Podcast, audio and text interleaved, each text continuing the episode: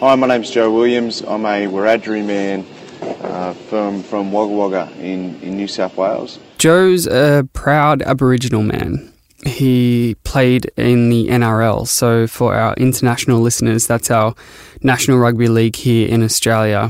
Uh, he played for South Sydney Rabbitohs, Penrith Panthers, and the Canterbury Bulldogs before switching to professional boxing in 2009, where he was crowned a two times WBF World Junior Welterweight Champion.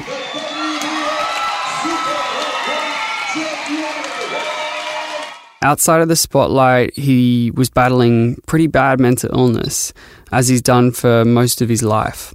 In 2012, uh, Joe tried to take his own life. So, despite the successful career that he's had, he's lived with bipolar disorder and it's challenged him to great lengths, far beyond that of any physical world contests. Through that experience, he's found his true calling, and it's in this that I can relate to for sure, which is where he uses his personal and professional experiences to help others.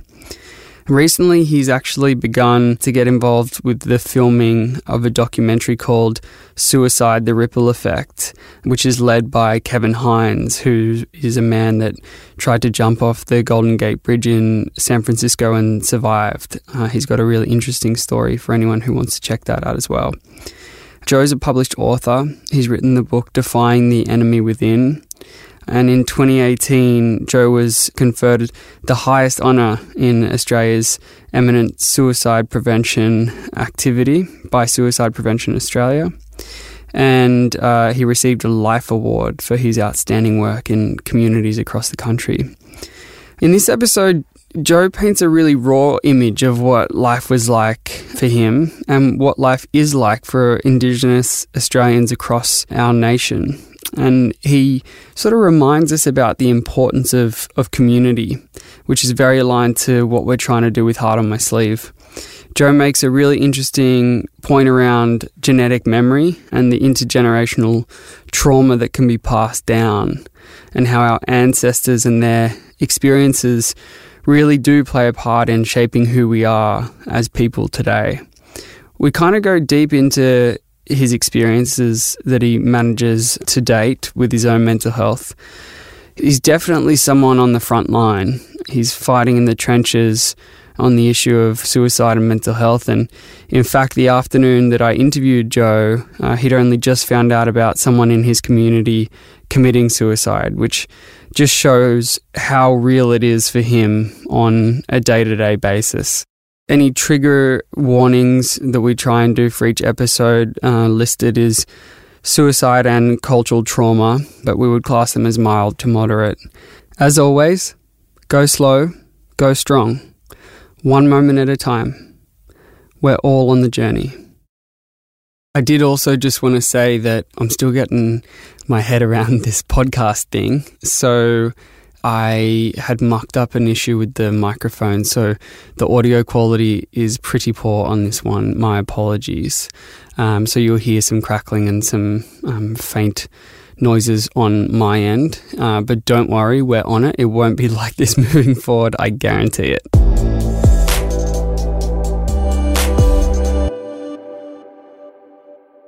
Mr. Joe Williams, thank you for joining us here on the podcast, my friend. It's good to be sitting down and having a chat. You know, like uh, I guess we met recently, and and you know, I was, I was inspired by your story, and you know, the I guess the work that a lot of us are doing now across the country. So it's uh, it's good to to sit down and, and click with like minded people.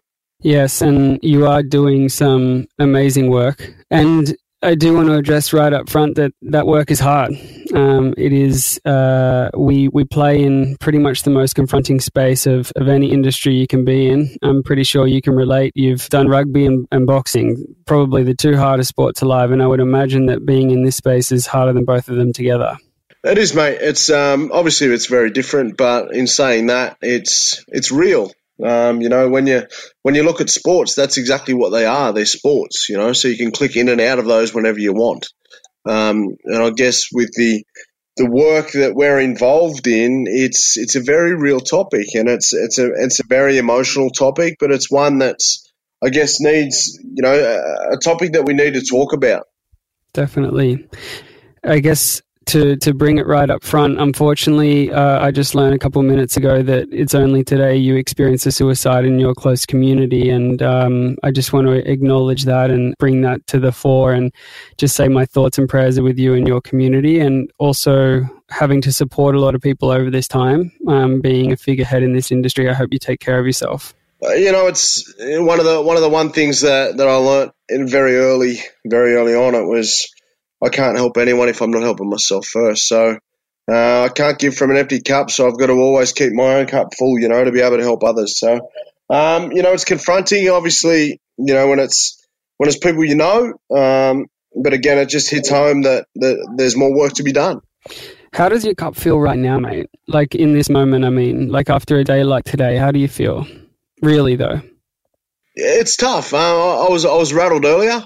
Uh, I won't. I won't lie. I was rattled earlier, um, but it's it's one of those things where, again, you've you've spiritually got to you got to keep strong and focused because you know we're all entitled, entitled to our bad days and you know our, our our, our days that you know that the the capture you know the heartache so um, you know we just got to navigate our way the best way we can through that and you know for me it's no different um, you know, I'm someone who who always tries to live present and, and not in the head too much. So, you know, if, if I can look after myself when I'm doing it tough and also then reach out to those other people that uh, that are doing it tough uh, in those tough times as well, then, you know, it's it's about helping and healing and, and sharing with each other. What do you do for yourself when something like that, like suicide, hits so close to home to stay above water? Do you have any practices or mindsets that you continually go back to? Mate, I'm, I'm someone who's extremely cultural. So, um, you know, for me, it's it's about connecting spiritually to that. Um, you know, and a lot of people say that you know there's exercise and there's there's other things that you know meditation or whatever that that that helps them out. You know, for me, it's connecting spiritually, and whether it be sitting around a fire or whether it be just catching up with with some like minded friends, it's you know you got to keep yourself in that that safe space to mm-hmm. one be able to talk about it, but two be able to to express your grief as well.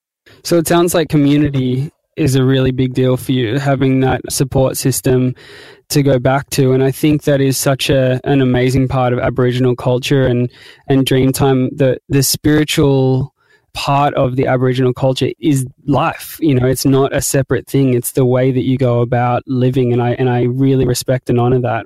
You know, Aboriginal people, the First Nation people of this country, have been community forever, and that's why we didn't have problems with. That's why we didn't have problems with our uh, our well being, is because we're always doing things together. Uh, we always kept an eye on each other, and and we're always spiritually safe. Um, and when we weren't, that's when you know the old people got a hold of us and you know made sure they whipped us back into line. So, what do you think that that is? What what is that main component that we've lost? Again, that community aspect. You know, we've the thing that's supposed to be connecting us the most in the world, our telephones, are the things that's disconnecting us the most. You know, we we sit on the internet, we sit on social media, and we have conversations online. You know, you and I are, are having a conversation now um, where you know, I guess before technology, we would have been doing that face to face. So, um, you know, everything uh, there was. It's about adapting and, and, learning to walk in the two worlds. So, um, you know, spiritually, you know, they can we can reconnect to that stuff. Uh, but again, it's, it's about learning to manage our way of life living in a modern world as well. How do we learn from Aboriginal culture to bring more authentic and real connections into our modern world? I think you only have to look at, you know, what what the old people did. You know, they did everything together. Um, you know, when when we're sitting in a house, uh, you know, that's that's heated, and we have our meals served up to us, you know, they're, they're not served on the table anymore. So it's the, the, the simple things like that of sitting around the table and having a conversation now. No one sits around the table and has a conversation. Um, you know, in traditional time, it was if we get a feed for the community, it's for everyone. You know, it wasn't about me catching or cooking a feed for myself. It was me catching and cooking a feed for everyone, uh, and everyone got a piece of that pie. So, um, you know, it was about looking after others before you look after yourself. That's the main thing that we can learn from. Looking after others before we look after ourselves. Because the more we give, as a community, as people, the more we give, then the more everyone's going to receive. Yeah.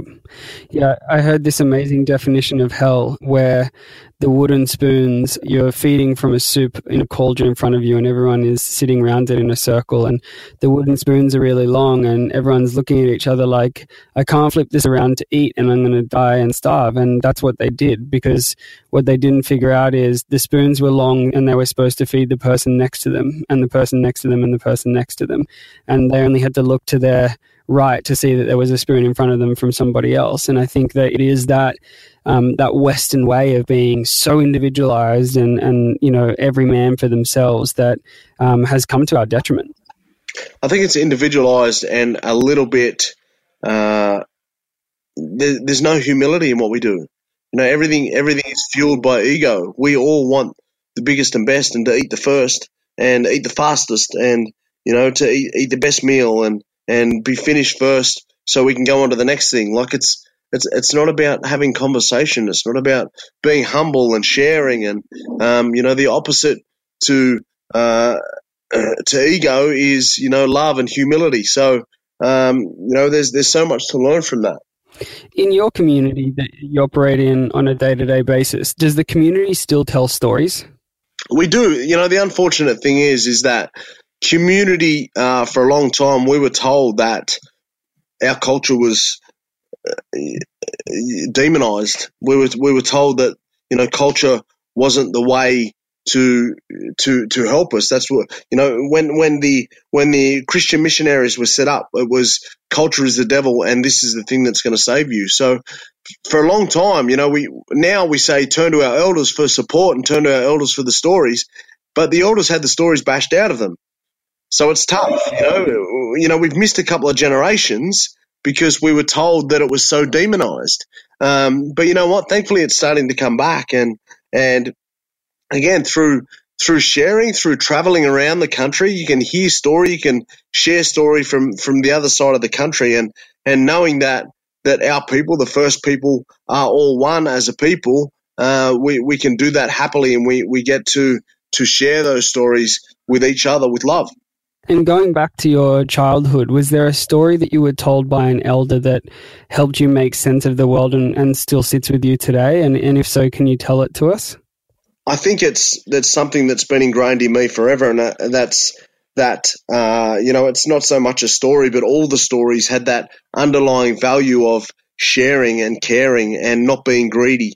Um, so it was always about you know, helping other people um, to or, or, serving other people first, and you know, if other people have got less than you, then to uh, help them sit at the table with you, type thing. So it was all about uh, non greed and all about sharing and and and sharing of all things, whether it's sharing of food, of water, sharing of of of culture, sharing of ceremony. It's it's always about sharing. So uh, we have to get away from that.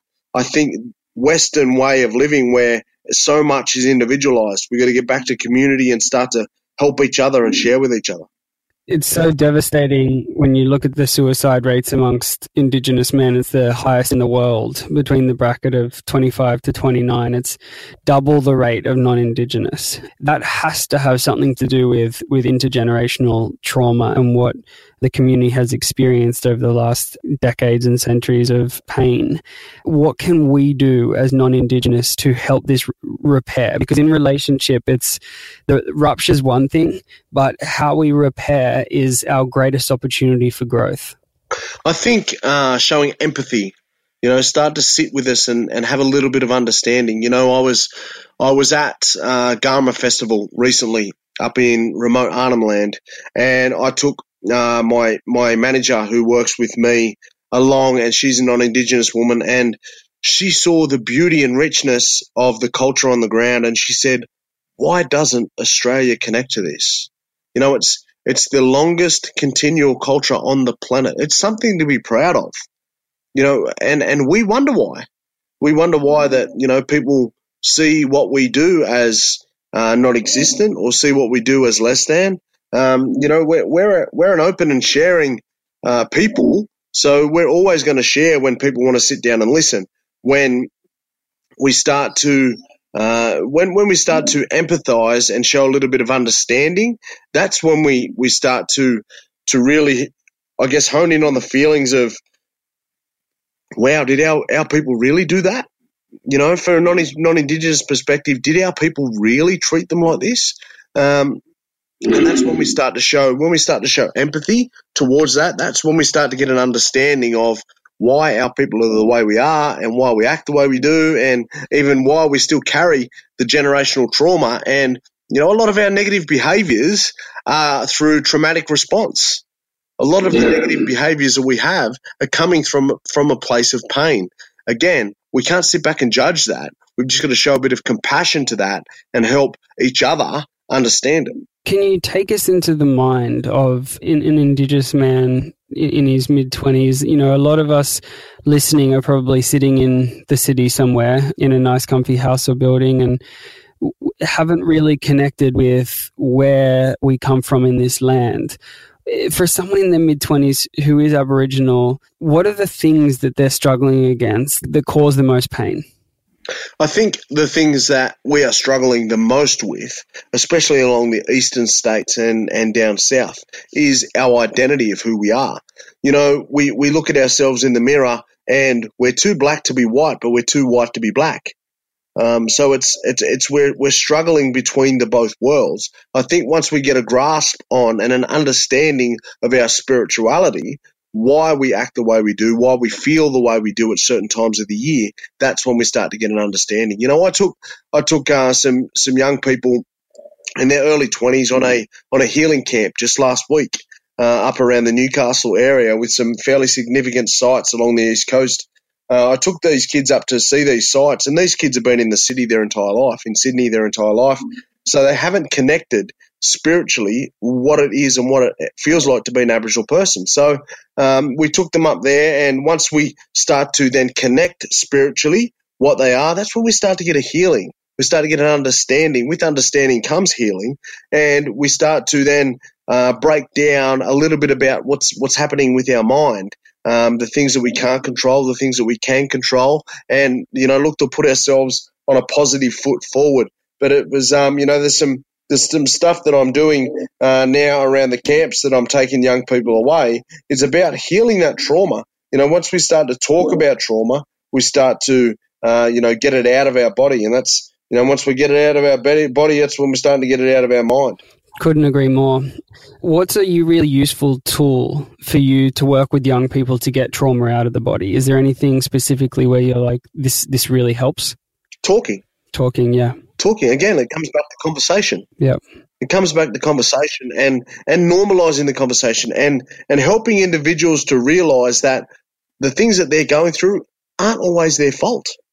You know again when we talk about transgenerational trauma we're talking about a trauma that is deeply embedded within our dna so we the day we're born we're carrying trauma from stuff that we haven't even experienced so we carry that within the epigenetics of our, of our being, of our makeup. Uh, and it's, it's hard to get your, your head around and to understand how and why that happens for you, even just as an innocent child. Mm.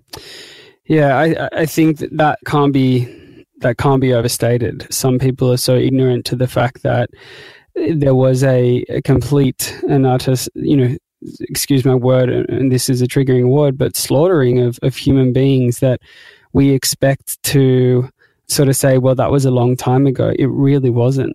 You know, people talk about how much it was a long time ago. It's only five or six generations.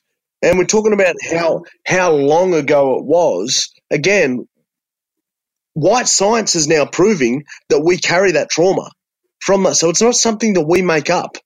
It's it's proven now by non-indigenous science that we carry the trauma and the genetics from that trauma of 1788, of the invasion, of being looked down upon, of you know um, being slaughtered at the drop of a hat. Like we're, we're still we're still living products of the invasion, uh, and that's what a lot of people don't understand, and and that's what I think we've got to start to show some empathy towards because again, once we start to show empathy towards it, we start to have an understanding. When we start to have an understanding, that's when we can start to heal.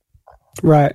once we understand, we can let go. And uh, I know the land, the land plays a big role in your culture and in, in, your resilience. And so, do you have conversation with the land and bring that into your practices with young people? What what for, for our belief as well is that all the animals, all the the living uh, beings on our spiritual world. So we're talking humans, we're talking animals, we're talking even waterways, we're talking trees.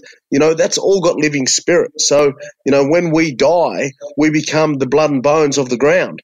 Um, you know, when we, again, when we crush ochre to wear on our bodies with ceremonial time for, for, for painting, for dance and so forth, that's crushing the old people. That's crushing the blood and bones of those old people. The spirit of the land is made up by, again, our, our ancestors that have been tortured on the land. So we still carry that as a recognition and as, you know, uh, something that we can look back on and, and call on in, in times where, again, these, these, these ceremonial times. What are some of the times you've called on on that strength because you, you have had an amazingly successful life and career, but also one that has been peppered with torment and hardship. Can you take us through a bit of a your own journey of, of your story? You know, uh, I call on the old people every day. I call on the old spirits to walk with me every single day because you know there are times that I struggle, and you know through those tough times, if I feel that I can't do it myself, then I'll I'll start to talk and I'll start to ask them, and that's when you know certain things will make me feel the certain way. I'll I'll feel the breeze pick up, and you know a bird might come and sit next to me, and and that's recognition of the old people are still around me. So um, there's been times in my sporting career, um, you know, going at a last round of fights where you know I'll call the old people to help me home. Um, you know, and and then again, uh, you know, I, I can't overlook my suicide attempt where I did everything within the power of my hands to not be here anymore. Something else kept me here. You know, I have no doubt whatsoever that it's the old people.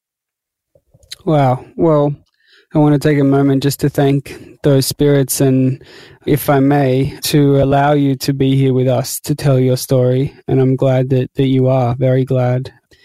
And you talk a lot about how I love the sentence you said don't just ask if someone's okay, find out that's the thing, right? Is that, and I think uh, things like "Are you okay?" Day, um, you know, um, slogans like "It ain't weak to speak," you know, these type of things.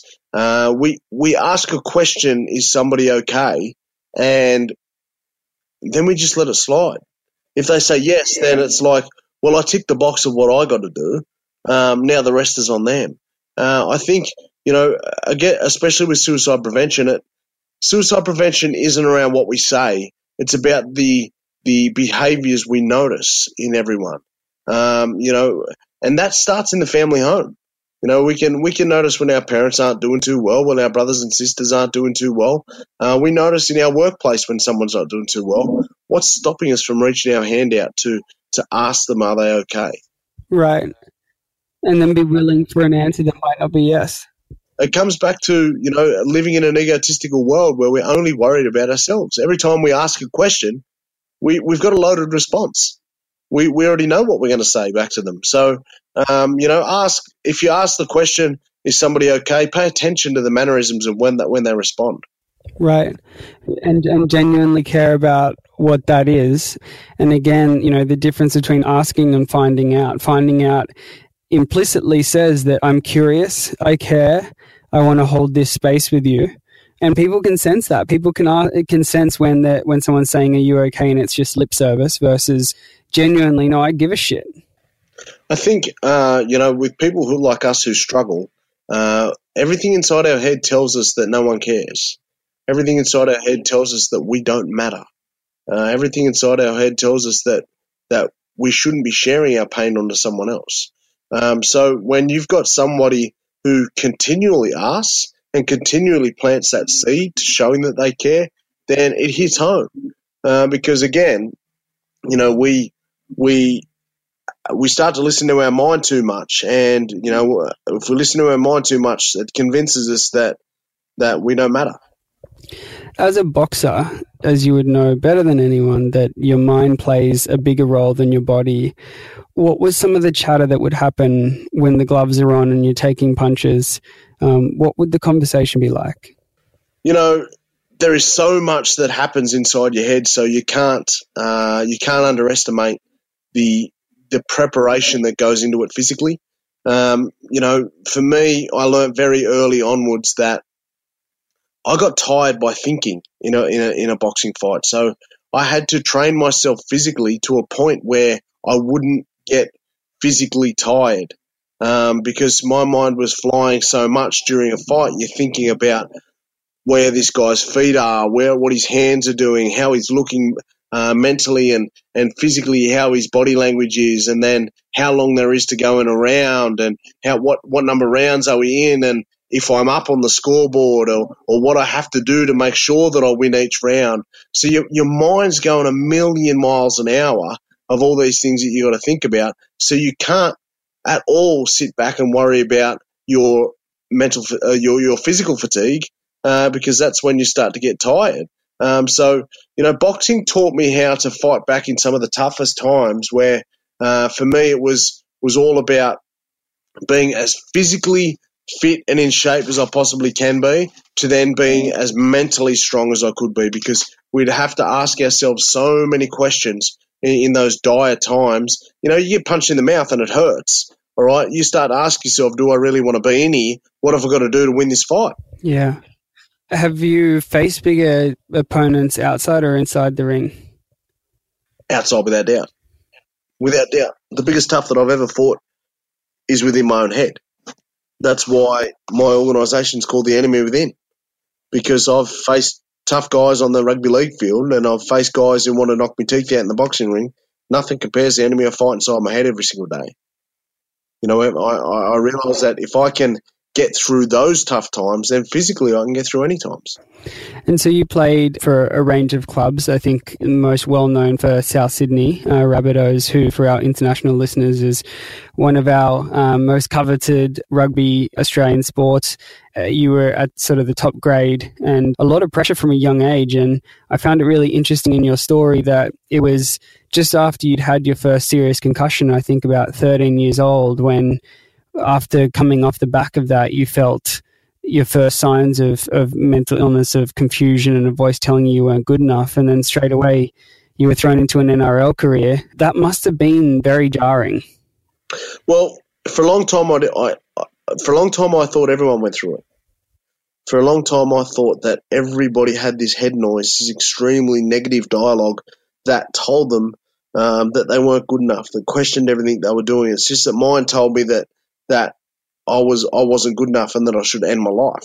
You know, I've had thoughts and ideas of suicide since a very young age, um, and it was it, it wasn't until I guess later that I started to study the mind a little bit and and understand my own mind. Is that the only times when I wasn't in danger was when I was in the sporting arena, whether it be on the rugby league field or whether it be in the boxing ring, because you've got to stay present. You know, if we learn to stay present in our mind, we learn to control some of the negative dialogue that happens. Uh, all of the negative dialogue that happens inside our head is thinking about the past or the future, uh, what may happen or how come this happened. Um, so once we, we, we, we learn to move past, you know, a negative uh, things that we've left behind or the what if may happen or what, what the, the what ifs of, of the future, we start to control, and and and that's what anxiety and depression is brought on by. They, you know, I, I like to, uh, you know, with respect, uh, describe them as thinking disorders rather than mental illnesses because we're just thinking about the wrong stuff. We're either thinking about the past or thinking about the future, things that have happened to us. Hmm. Yeah, I um I think having too much time, too much space on our hands can sometimes be really detrimental, particularly if we do have, you know, thinking problems like you've just described very well. And, you know, thinking about people who do have a lot of space and time is people in remote and rural areas. And I know this is a passion point of yours. Can you help us get into the mind of someone out there? Well, the thing is, you know, we see so many different things on television. Um, you know, whether it be television or social media, it's setting our young people up, especially to fail. is because there's always an expectation.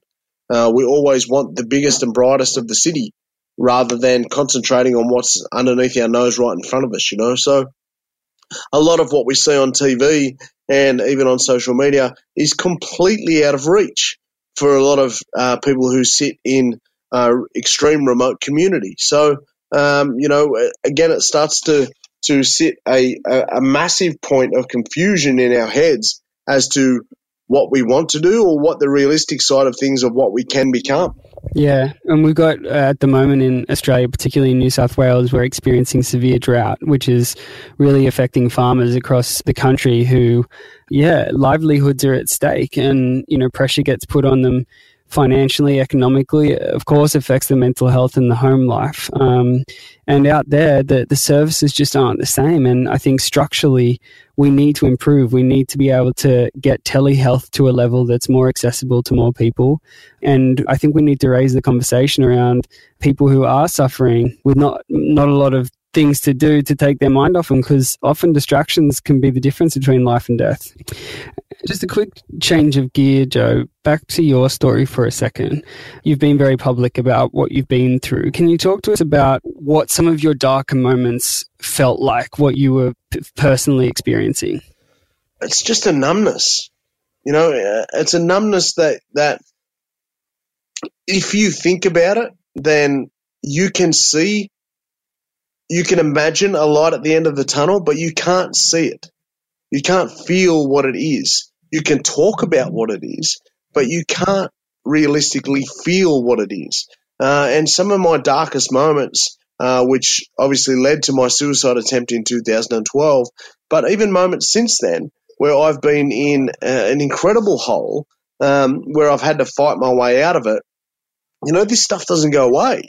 Uh, you've got to constantly pay attention to how you're feeling and constantly, um, you know, check into, you know, your well-being and why uh, your well-being might be happening or what might be heading down a negative path. So uh, it's for me the biggest thing out of my journey has been uh, being able to pay attention to what it is that I go through. In paying attention and identifying what it is I go through, I can, on the flip side of that, identify the things to stay away from, uh, which have been you know, things like alcohol and drugs and and any type of type of negative behaviours or attitudes, I try and steer clear of also.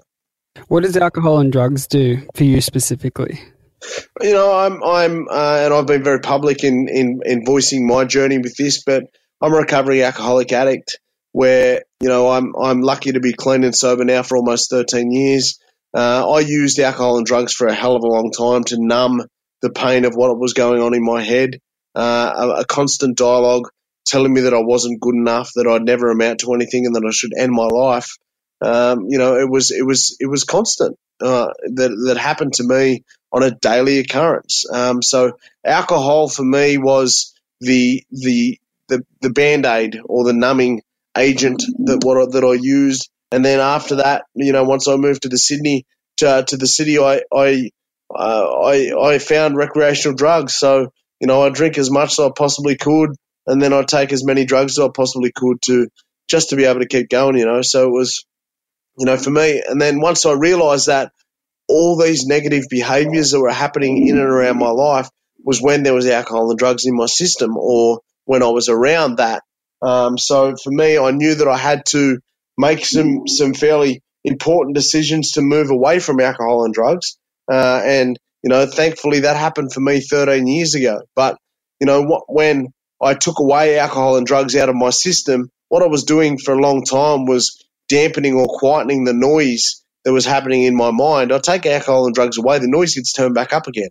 Um, so it was it was a blessing really that I that I identified alcohol and drugs as a problem because then it, taking that out of my system, I got to identify the real root problem of what was going on with me. And uh, you know, it's it's a very similar thing to what I've heard from other friends, colleagues who have had battles with alcohol in particular, where you know you talk about becoming sober and you sort of find the courage to do so. You put down the bottle, and then it's like fucking boom, like the concrete wall starts to hit you, and then you're like, even if I wanted to get better, I don't know if I can withstand this pain. So, like, how did you get through that moment of getting back to stability? Alcoholics Anonymous and Narcotics Anonymous taught me how to live present. You know, it taught me it taught me how to, um, you know, in those tough times of of even and, and not just the tough times of suicidal ideation or even physically in the sporting arena, the tough times of the mental torment that was going on when I when I was craving the addictive um, things that I was that I was experiencing in my life. So when I was craving alcohol, when I was craving drugs, and you know I was almost pulling my hair out some days, you know, searching through cupboards to see if there's anything in there. Um, you know that might sound so extreme to some people, but you know that's that's what addiction does to you. Uh, and for me, it was about identifying that and making a decision that you know if I'm going to be a better person, I'm going to take this out of my life. Uh, and I, I, I put the right steps in doing that. And you realize that again, once you live present in the mind, that no matter what it is or how hard you're doing it, you can get through it in just in those living in those present moments. When things start to get tougher for you is when you start to live upstairs in the head again. Right. So it was a continual commitment to instead of thinking about uh, how am I going to get through the next fucking three weeks sober if I can't get through the next hour, is sort of like parking that three weeks and being like, all right, how do I get from, you know, the kitchen to the living room and walk past, you know, the the cupboard without opening it? Was it was it that type of mindset? Well, I, I was lucky enough that that I had a um, it was my my ex wife at the time. I had you know she was extremely uh, uh, she was um, what's the word I'm looking for? She was supportive, um, you know, and she helped me through these tough times. So, um, you know, for me, it was uh, there, there, wasn't any alcohol in the house, so which is which was a great thing for me. Um, you know, when I first started to get off it. But again, it's you know, I, I still people find it hard to believe that that I've I've been almost 13 years sober sober just by staying present in what I'm doing. Um, for me, I might drink tomorrow. You know, people say, "Oh, you know, that's that's tough to, to, to even say that after being off for 13 years." But you know what? I might drink tomorrow, but today I won't. And I've just got to get through this tough moment right now, and then I'll address tomorrow when it comes, if it comes. And that's everything of what I've done through tough times in my life. It's uh, that I want. I want to really land that point home. It's a. It's a huge one. I can relate to it big time for me, one of the reasons I made it through my dark times, I remember thinking to myself, I, I, had a panic, many panic attacks at work one day. I was going through hell and I walked down the fire exit of the building. It was a cold spring day in Seattle in the States and, um, opened the fire exit and the car park was probably 15 meters away. And my roommate with, was with me at the time and I said, Jamie, I don't think I can make it to the car. And he's like, okay, well, just take one more step then. And he literally had to like, we broke the moment down to like, you know, step by step, but physically doing that. And sometimes we need to shorten our time horizon to create more realistic goals. And, you know, if people out there who are listening to this, if, if their time horizon is an hour or a day, then, you know, you're really not alone. And Joe, I think you said it so well, which is like, you know, if that's what needs to be done to, to hit it and then, you know, work towards maybe a longer time horizon in the future, that's fine, but be where you are. Just just be where you are, mate, because you can't get through anything if you're not getting through right now. You know, and, and we and we think about how am I going to get through that 21st birthday or that, that wedding anniversary on the weekend? How am I going to get through these tough times when there's so much alcohol around? It mightn't even you mightn't wake up tomorrow. So why even think about it? You know, that, that's that's everything to all of my tough times of, of how I've got through it. Whether again, whether I've been in the sporting field, whether whether I've, or the sporting arena, or going through some some mental chaos, or even battling through my addiction. The one thing that has saved me is the ability to be able to live present. And once you start to live present, you start to realize that it doesn't matter what you wake up at or how you are feeling. You just have to build on that and you build on that and you become a better person in what you do whenever you want to do it. Yeah. And I think it, presence and acceptance go hand in hand because if you're present but you're sort of resisting where you are, you'll just bounce yourself right out of the moment. Like if you wake up and you're feeling shit and you're like, fuck, I can't be present with this. I don't want to be in this moment. Um, it sort of defeats the purpose. So you have to have a willingness to be present, a willingness to show up in the moment regardless of how it feels, which is, is really hard and it takes practice. I think that willingness comes with wanting to be alive as well. You know, like the, the, the reality is for a lot of people is that you have to be willing to fight for this. You know, it's not just going to happen for you. Uh, and, and, you know, I, I've got five beautiful kids, um, you know, three kids more than what I had at my suicide attempt, you know. So I'm I'm extremely thankful that I get to do that, but it's a choice that I have to make. You know, I can choose to lay down in the gutter and let it beat me, or I can choose to fight it head on with everything I got every single moment of the day. How are you? Um, obviously, today's a rough day, but how are you doing generally? There's ups and downs. You know, it is what it is. But again, um, you know, yesterday's gone and tomorrow may not happen. So I just worry about what I'm getting through right now.